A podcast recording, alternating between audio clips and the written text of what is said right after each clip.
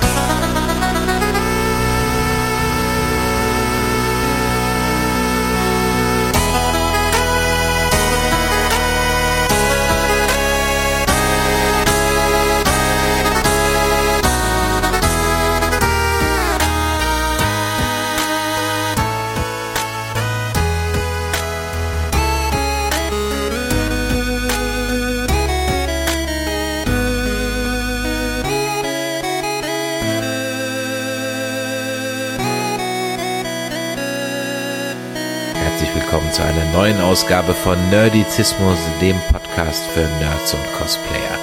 Mein Name ist Chris und mit mir dabei ist wie immer Nerdizist Michael. Hallo. Hallo. Da sind wir wieder. Lange Sommerpause haben wir gehabt mit unserem Nerdizismus Podcast. War auch. Hatten wir auch verdient. Ja, haben wir auch verdient. Haben wir auch verdient. War, ich meine, filmtechnisch war ja schon ein bisschen was los. Aber wir sind dann auch gar nicht immer so dazu gekommen, mal jetzt auch mal eine Folge zu machen. Ich glaube, du hast dir die Incredibles 2 angeschaut. Du ja, warst in Venom gewesen. Gemacht. Das war schriftlich. Ja. Du warst in Venom gewesen. Da muss ich noch reingehen. Mal schauen, ob wir da noch was zu schaffen. Aber äh, ja, das war ein bisschen, war ein bisschen, dann haben wir jetzt hier uns über beide umgezogen, ne? Du bist umgezogen, ich bin umgezogen, du kriegst noch Nachwuchs, also eine Menge los im Nerdizistenreich. Und mhm. äh, deswegen die, die uns hier regulär hören und nicht uns über Sonderfolgen hören, wie Dead Nerds ähm, Talking oder so. Hallo, willkommen, Hallihallo, Hallöle, schön, dass ihr wieder und immer noch da seid hier im Nerdizismusland. Und für alle, die neu sind, Michael, wo kann man uns denn sonst noch überall hören? Der Name ist Programm, denn ihr geht einfach auf nerdizismus.de und da findet ihr auch alles, was ihr über uns wissen müsst und alles, was ihr über uns hören müsst. Denn da haben wir nicht nur diese Hauptreihe mit den diversen Film- und Serienkritiken, die wir machen. Nein, wir haben auch einzelne Shows, in denen wir unterwegs sind, wo wir zum Beispiel über Westworld äh, sprechen, in den West Nerds oder über Star Trek, in den Trek Nerds. Ihr seht schon, das hat einen roten Faden drin. Über The Walking Dead in Dead Nerds Talking, über Game of Thrones in Game of Nerds. Wir haben immer mal wieder Anja, die über Cosplayer spricht und ab und zu spricht auch ein einzelner Nerd alleine in den Nerdizismus Singles. Und wo findet ihr sonst uns sonst noch? Ja, seit diesem Sommer ta sind wir auch da, wo ihr seid, und zwar bei Spotify vertreten. Wow. Yeah. Endlich mal. Und mhm. wir kriegen nichts dafür. wir kriegen nichts dafür. Wir kriegen immer noch, wir machen das alles unentgeltlich. Wenn wir das irgendwann mal hier für Geld machen würden, würden wir wahrscheinlich auch tausendmal verklagt werden für irgendwelche Sachen. Keine Ahnung. Wir sind äh, Free Spirit und sind deshalb frei unterwegs, nicht nur auf Spotify, nicht nur auf iTunes, sondern auch in den ganzen sozialen Medien, wo wir anderes Zeug machen außer Podcasten. Zum Beispiel auf Facebook, Twitter, Instagram. Und wir haben sogar ein paar Videos auf YouTube, wo nicht nur unsere Podcasts drin sind. Also, ihr könnt uns da überall sehen. Nerdizismus.de auf den großen roten Abonnieren-Button klicken, dann könnt ihr alles in euren Feed wieder reinpacken. Und wer uns nochmal Feedback geben will, direktes, kann uns natürlich auch schreiben. Nicht nur auf unseren Social-Media-Kanälen, sondern diesmal denke ich dran an unsere E-Mail-Adresse info at nerdizismus.de. Ja, sensationell. Wir jetzt wirklich nichts vergessen. Und heute sprechen wir über einen Film, den wir im Kino gesehen haben, von dem ich jetzt einfach mal sage, das war der beste Film dieses Jahres, den ich gesehen habe und einer der besten Filme, die ich seit langem gesehen habe nämlich Queen Bohemian Rhapsody. Michael, was sagst du denn zum Film? So mal ganz schnell dein erster Eindruck. Geil. Ich fand ihn super. Ich weiß nicht, ob es der beste Film ist, den ich dieses Jahr gesehen habe. Da muss ich noch mal Revue passieren äh, am Ende des Jahres. Aber der der Film war Hammer. Der war auf jeden Fall Hammer. Worum geht's? Es geht um ja die Entstehungsgeschichte von Queen, der Rockband Queen. Für alle diejenigen, die es äh, unter euch, die jetzt sagen, Queen, was kenn ich nicht, wer ist das? Geht. Bitte entabonniert uns und äh, am besten grabt ihr euch in eine Kiste oder grabt euch ein Loch, nehmt euch eine Pistole, setzt euch an die Schläfe, drückt ab und fallt in dieses Loch. Nein, nein, ihr macht das einfach folgenderweise. Ihr hört erst auf Spotify Nerdizismus und dann hört ihr alle Queen-Alben einmal durch.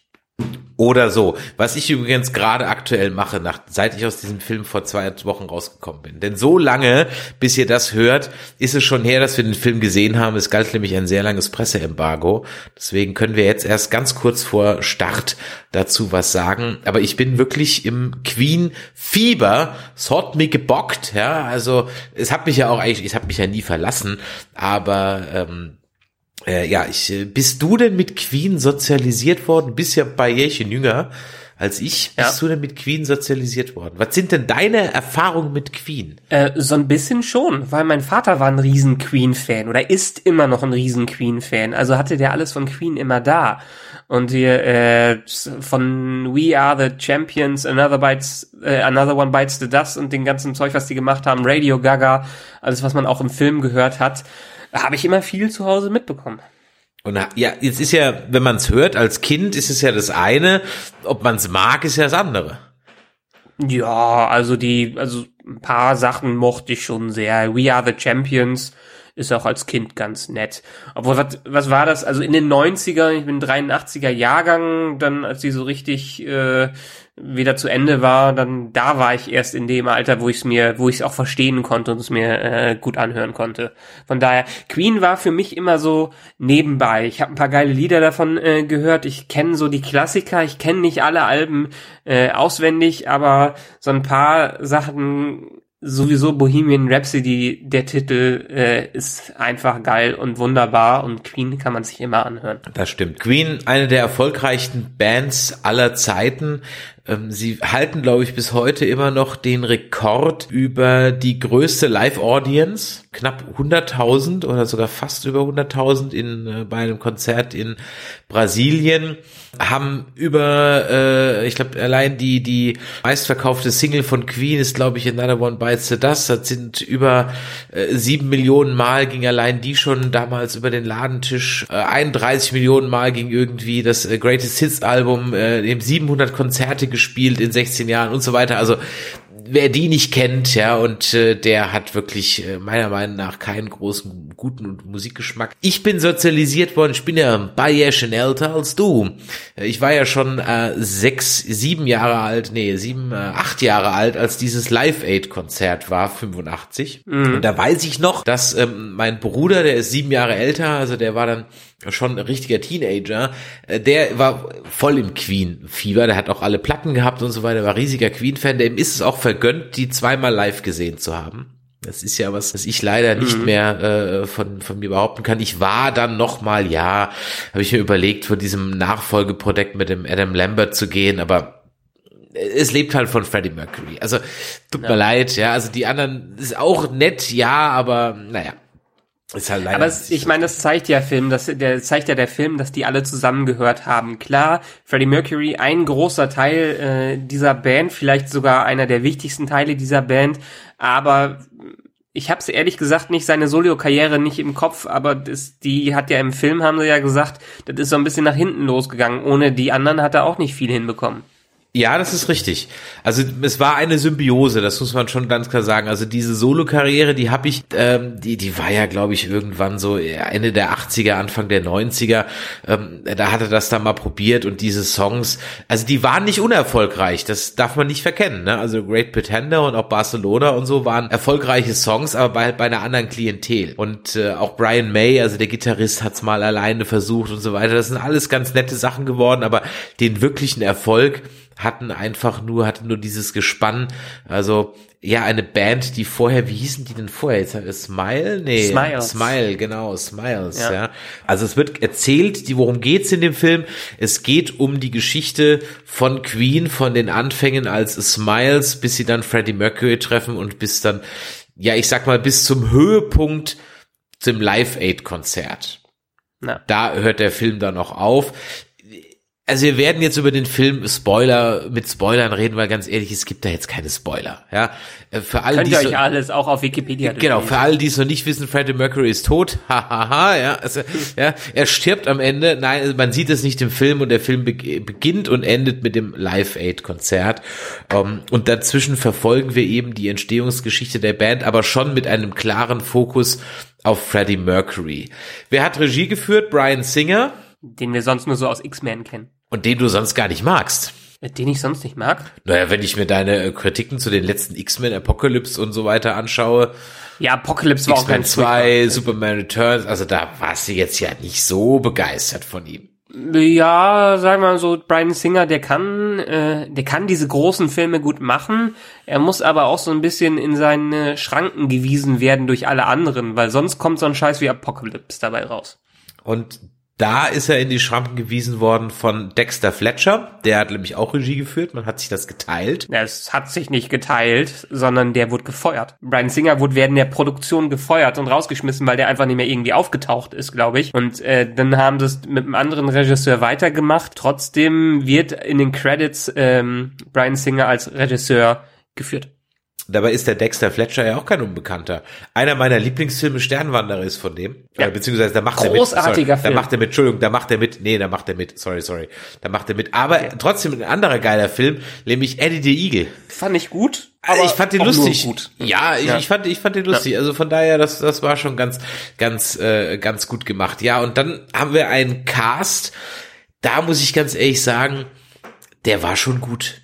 Also das Mhm. war nicht nur von der Optik sensationell, auch vom schauspielerischen her. Also Ja. der Rami Malek, ähm, den kennt man aus äh, Mr. Robot, Nachts im Museum, Battleship und so weiter. Alles jetzt so ein bisschen Popcorn-Kino, hat hier wirklich eine, meiner Meinung nach, nah am Oscar-reife ähm, Performance abgeliefert. Naja, also Mr. Robot ist jetzt nicht wirklich Popcorn-Kino, das kannst du nicht sagen. Da hat er ja auch schon sehr, hat einen, hat, hat einen sehr ambivalenten Charakter auch schon da gespielt. Oder spielt er immer noch. Gut, aber Battleship und Nachts im Museum und Need for Speed äh, und so ein Kram. aber da hat er auch nur so Nebenrollen gehabt. Oder? Das ist auch richtig, ja. Aber wie gesagt, also das war eine absolut, also ganz heißer Oscar-Kandidat für mich, ja. Ja. Dann haben wir äh, Ben Hardy, der spielt den ähm, den äh, Drummer, den Roger Drummer Taylor. Roger Taylor, ganz genau. Auch ähnlich, ja, nicht ganz so, aber kennt auch äh, kennt man den aus Apocalypse, äh, X-Men Apocalypse kennt man den auch. Dann hatten wir den äh, Joseph Masello, der spielt den Roger Deacon, also den Bassisten. Und da muss man sagen, das sieht also auch, der sieht, dem- der hat jetzt nicht viel zu tun in dem Film, weil halt Roger Deacon allgemein eher ein äh, ruhiger Charakter war, aber das ist wirklich ein Hammer. Und wo es mich absolut umgehauen hat, wo ich echt gedacht habe, das ist Brian May, einfach nur mit einem Filter drüber, ist dieser ähm, relativ unbekannte Schauspieler Gwilym Lee. Ich hoffe, dass man da seinen Namen richtig ausspricht. Den kennt man eigentlich nur, also ich kenne ihn nicht, aber die Leute, die Inspector Barnaby gucken, haben den vielleicht schon mal gesehen. Und das war's auch dann. Ähm, ich weiß auch nicht, ob er sich mit dem Film in Anführungszeichen einen Gefallen getan hat, ob das so ein Karriereboost ist oder so ein Karrierekiller, weil er halt einfach jetzt Brian May aus dem Gesicht geschnitten aussieht. Unglaublich. Aber auch da wirklich ähm, eine ganz, ganz äh, tolle Performance. Und diese vier äh, Jungs zusammen, zusammen mit etlichen Gaststars, machen einen Film, der einfach nur Laune macht. Was haben wir denn für Gaststars? Äh, da ist zum Beispiel äh, Mike Myers. Ja. Äh, ja, also äh, man kann drüber lachen. Äh, ähm, Austin Powers ist dabei, aber gut, man erkennt ihn fast nicht. Ich meine, Mike Myers ist ja dafür bekannt, dass er schon gerne irgendwelche Masken und so trägt. Er ist äh, Ray Foster von, äh, was war das, EMI? Von EMI der, Electronics, äh, ja. Von EMI Electronics, der, der Chef. Hat eine eher kleinere Rolle, aber gut. Aiden Gillen von Game of Thrones, der Littlefinger, der ist auch dabei, der spielt den Manager John Reed. Dazu muss ich jetzt sagen, ich lese jetzt vieles, wie die heißen, von IMDb ab, weil ehrlich gesagt mit der Bandgeschichte kenne ich mich so gar nicht, äh, gar nicht aus. Euch wird J äh, John Reed den Fans vielleicht noch mehr sagen. Tom Hollander, immer wieder großer Schauspieler, spielt in Miami Beach, den Jim Beach. Was, was hatte der für eine Rolle jetzt? Also was war der Jim Beach jetzt genau? Der Accounter? Nein, der war der, der Anwalt. Der Anwalt, das war der Anwalt, genau. Das war Stimmt. der Anwalt, ja. Und Tom, Ja. Hol Tom Hollander kennt man hauptsächlich als Captain hier der, der, der East India Handels Corporation aus dem Pirates of the Caribbean Film. Da war er sehr Ja. bekannt. Mission Impossible hat er mitgespielt. Ähm, wo haben wir ihn denn noch? Zuletzt auch im, im Night Manager, in der Amazon-Serie war er auch dabei. Stimmt, richtig, die übrigens auch sehr gut ist. Kleine Ja. Guckempfehlung mit Tom Hiddleston, ne? War die. Ja, als absoluter Anwärter für mich als James Bond. Absolut. Wird es wohl nie Absolut. sein. Nee, wahrscheinlich wird's eher Idris Elba, aber das ist ein anderes Thema. Ähm, ja, dann kann er ja, kann Tom Hiddleston ja dann demnächst Chef spielen. Ne? Also, Ja, du, okay. also gleiches es ist Recht kri kri kritisches Thema, ganz Gleich, gleiches Thema. Recht für alle. Ja. Ähm, Aber äh, Bob Geldorf wurde nicht von Bob, Gel Bob Bob Geldorf Nein, da war ich völlig baff. Also man, äh, man sieht relativ am Anfang erstmal Backstage das Live Aid Konzert, also das Charity Konzert organisiert von Bob Geldof 85 ähm, gegen den Hunger in Afrika. Und da läuft einer rum und da war ich, da ist mir fast der das Wasser aus dem Gesicht gefallen. Äh, Der sah aus wie Bob Geldof, unglaublich, ja. Aber es, und da dachte ich erst, das ist Bob Geldof selber auch mit einem Filter drüber, aber nee, war er gar nicht. Was mir durch diesen Film so, also ich kannte wie gesagt die Hintergrundgeschichte nicht wirklich. Klar, Freddie Mercury hatte man irgendwie gewusst, dass er an AIDS gestorben ist, aber ich mir war gar nicht bewusst, dass der verheiratet war. Äh, das äh, gespielt die Frau von Lucy Boyton, die kennt man vielleicht auch so äh, sowas wie Miss Potter oder Sing Street eher aus so sehr harmloseren äh, Sachen, aber ähm, die hat ihre Rolle gut gemacht. Aber mir, mir, mir war wirklich nicht bewusst, dass er, äh, dass er mit einer Frau verheiratet war. Das Das, klar das wusste ich. Ich hatte nur nicht mehr ganz in Erinnerung, dass sie für ihn so ein positiver, also dass sie für ihn immer eine positive Freundschaft verbunden hat. Ich hatte, Ja. hättest du mich jetzt vor dem Film so gefragt, hätte ich gesagt, ja, aber war das nicht die, die sich am Ende irgendwie in alles eingemischt hat? Nein, war sie nicht. Das war nämlich der, ja, dieser eine äh, Musikproducer, der ähm, mal eine Zeit lang sich an ihn so rangewanzt hat, als, ja, der, der kommt nicht gut weg, ja. nee. ja und, und, und der war das dann nämlich, der so durch die Presse dann getingelt, Ja. als sie sich dann getrennt haben, ja. Man muss sagen, an diesem Film stimmt einfach vieles. Also natürlich an der Musik kann man nichts falsch machen. Die Musik ist übrigens auch ein richtig äh, krasser und guter Faktor in diesem Film, der es auch ausmacht, wenn man nicht eher weniger mit Queen zu, äh, am Hut hat oder vielleicht nicht mit so Musik oder Biopic-Filmen. Ähm, weil du sitzt im Kino, gut, wir hatten den Vorteil, dass wir wirklich nur mit drei Presseleuten in einem fetten Saal saßen und alles genießen konnte, aber es ist Konzertatmosphäre, wie dieser Sound einfach rüberkommt. Und der ganze Sound ist auch, äh, besteht teilweise aus Originalaufnahmen von Queen, teilweise aus, ähm, ja, was war das, so ein, so ein, so ein äh, Queen, so ein Freddie Mercury Double quasi, so ein Sing äh, äh, Singer Double, wo sie es zusammengemischt haben und sogar von ein bisschen was äh, Rami Malek selber gesungen hat. Aber dieser Sound, erstens, wenn man es hört, wird man es nicht unterscheiden können vom richtigen Queen Sound. Behaupte ich jetzt mal. Und zweitens macht das einfach nur Bock, das zu hören. Du bist einfach, ist an deinen Sitz gefesselt, weil es Spaß macht, diesen Film zu gucken, wegen der Musik. Ja, definitiv. Also auch da wieder What could possibly go wrong, aber diesmal völlig ironiefrei. Also das ist Ja. eigentlich so, ähm, was kann man mit der Mucke schon falsch machen? Das ist eigentlich schon ziemlich, ziemlich schwierig. Aber klar, man hätte einen sehr nüchternen Film machen können, der einen nicht fesselt. Spannend wäre übertrieben, aber da man jetzt, sage ich mal, natürlich jetzt mit den Queen-Geschichten nicht so vertraut ist, also nicht, nicht, wenn man jetzt kein Hardcore-Fan ist, weiß man natürlich jetzt viele Dinge nicht oder hat sie nicht so präsent auf dem Schirm. Und von Ja. daher, wenn ich dem Film eines vorwerfen möchte, dann, dass ich mir ausnahmsweise hier mal gewünscht hatte, auch eine halbe Stunde länger, hätte ich jetzt auch nichts gegen gehabt. Weil es doch viele Dinge gab, wo ich mir gedacht hätte, diesen Aspekt hätte ich dann doch gerne vielleicht nochmal, wie ist denn das ausgegangen? Ja. Und was auch ein bisschen zu kurz kommt, ist, ich sag mal, die anderen drei Bandmitglieder sind halt doch teilweise einfach nur Beiwerk. Ähm, das heißt, man erfährt eigentlich so gut wie gar nichts über die privat, persönlich, obwohl das kann jetzt vielleicht auch Absicht sein, Brian May und Co. also an dem Film aktiv beteiligt waren. Ja, und ähm, deshalb hat dieser Film auch eine etwas turbulente Produktionsgeschichte durchlebt. Als erste äh, sollte ja ähm, Freddie Mercury von äh, Sacha Baron Cohen gespielt werden. Ähm, Ernsthaft? Von einem, ja, von dem Bruno-Darsteller. Oh. Äh, wurde auch erst wohl darin gecastet, aber dann gab es so ein paar kreative Differenzen, äh, sowohl mit Queen an sich, die ein eher ein positiveres Bild darstellen wollte, und äh, Sascha Baron Cohen, der wollte eher ähm, der wollte eher noch einen erwachseneren Film machen und wollte noch mehr auf diese ganze AIDS-Geschichte äh, drauf eingehen mit Freddie, Freddie Mercury. Da sind sie aber im Freundschaftlichen wohl später auseinandergegangen. Aber Queen selber hatte wohl viel Einfluss auf die Entstehung des Films selber. Ben Wishow war auch im Gespräch. Echt? Ja, der, Das hatte ich nicht mehr im Kopf. der Q-Darsteller ähm, Ja. aus den neuen James Bond-Filmen, der ja, da hätte mir aber, ich sag jetzt mal halt dieser Rami Malek, der bringt halt auch, ich sag mal diesen, äh, wo kam der her aus Sansibar oder sowas, ne? Ähm, äh, oder Madagaskar oder irgendwie so. Also der bringt halt einfach so diesen bisschen, ähm, ich sag jetzt mal indischen Teint einfach schon mit, dann hätte man ihn einfach nicht jetzt auf Ja. auf dunkler schminken müssen oder so.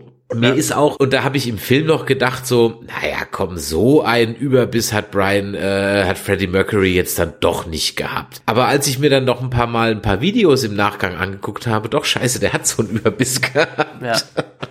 Weil das ist wirklich gerade auf der Leinwand, ja. Ähm, also die Zahnprothese, die der gute Raimi da tragen muss, ne, ist ist schon der, der Vorbiss des Jahrhunderts. Ja, er muss sagen, also du hast es eben eben schon betont, das ist, wie der Freddie Mercury darstellt, ist einfach der absolute Hammer, äh, was, was der da rausholt.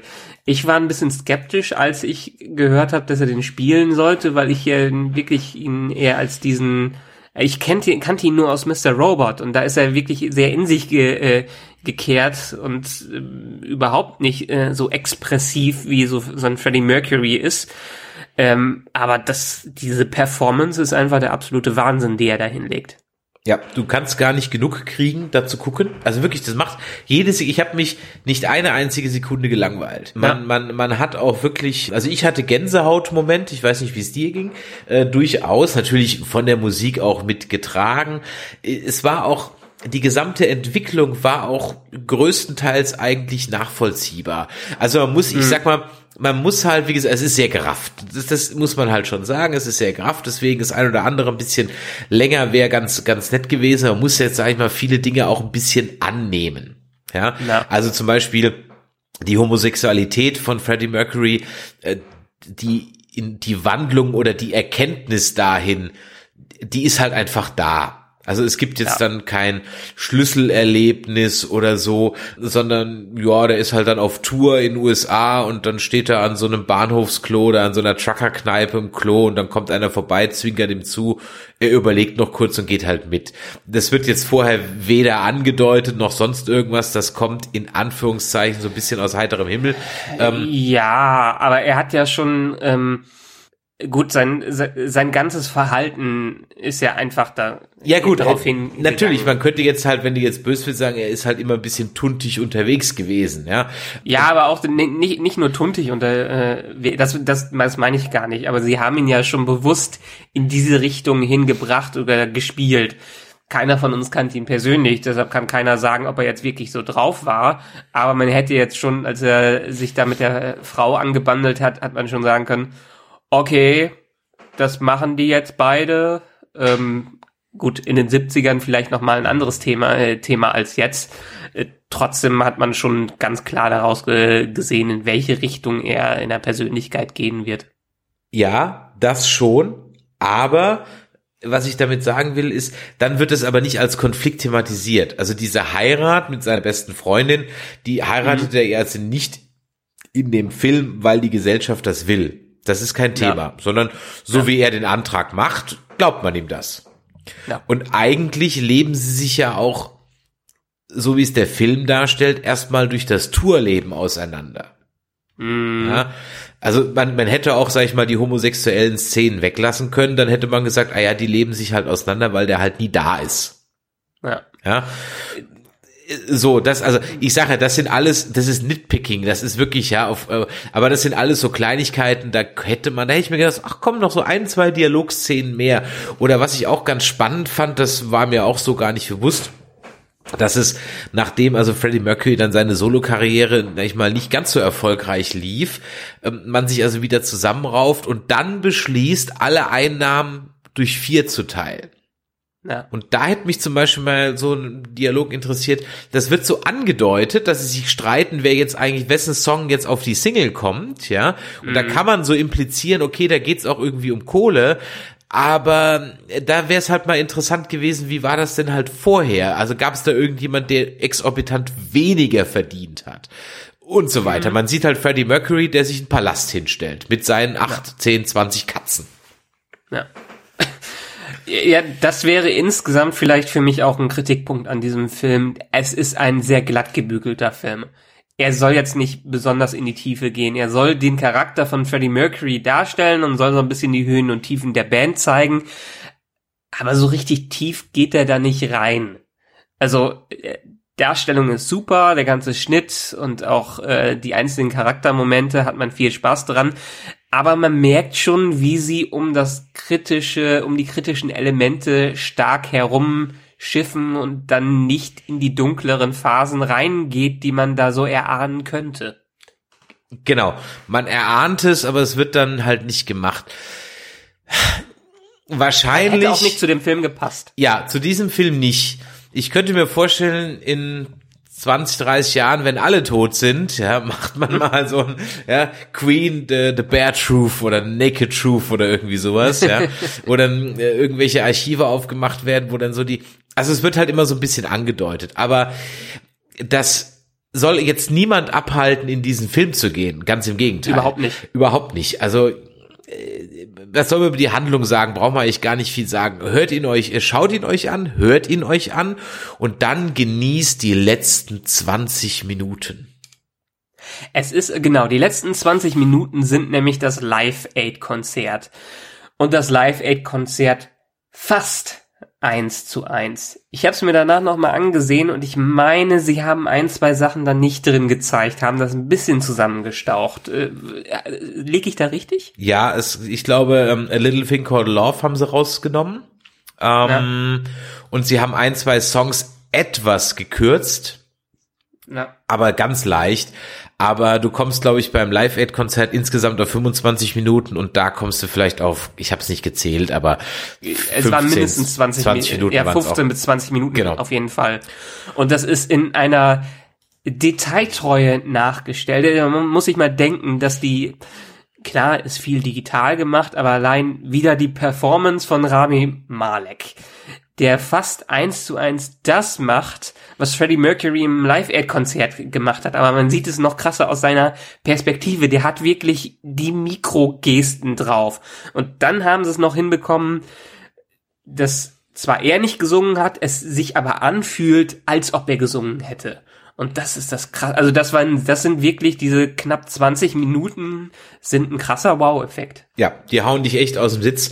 Auch die Kamerafahrten durchs ähm, Wembley-Stadion durch und so weiter das war also wirklich ein Knaller und ich habe mir danach ist auch nochmal auf YouTube ist das komplette ähm, Live Aid Konzert ja auch drauf, der Queen äh, der Queen Ausschnitt, das Queen Set die 20 Minuten kann man sich auch extra anschauen und es ist wirklich wie du sagst, sogar die Pepsi und Becher und die Bierbecher stehen an der richtigen Stelle.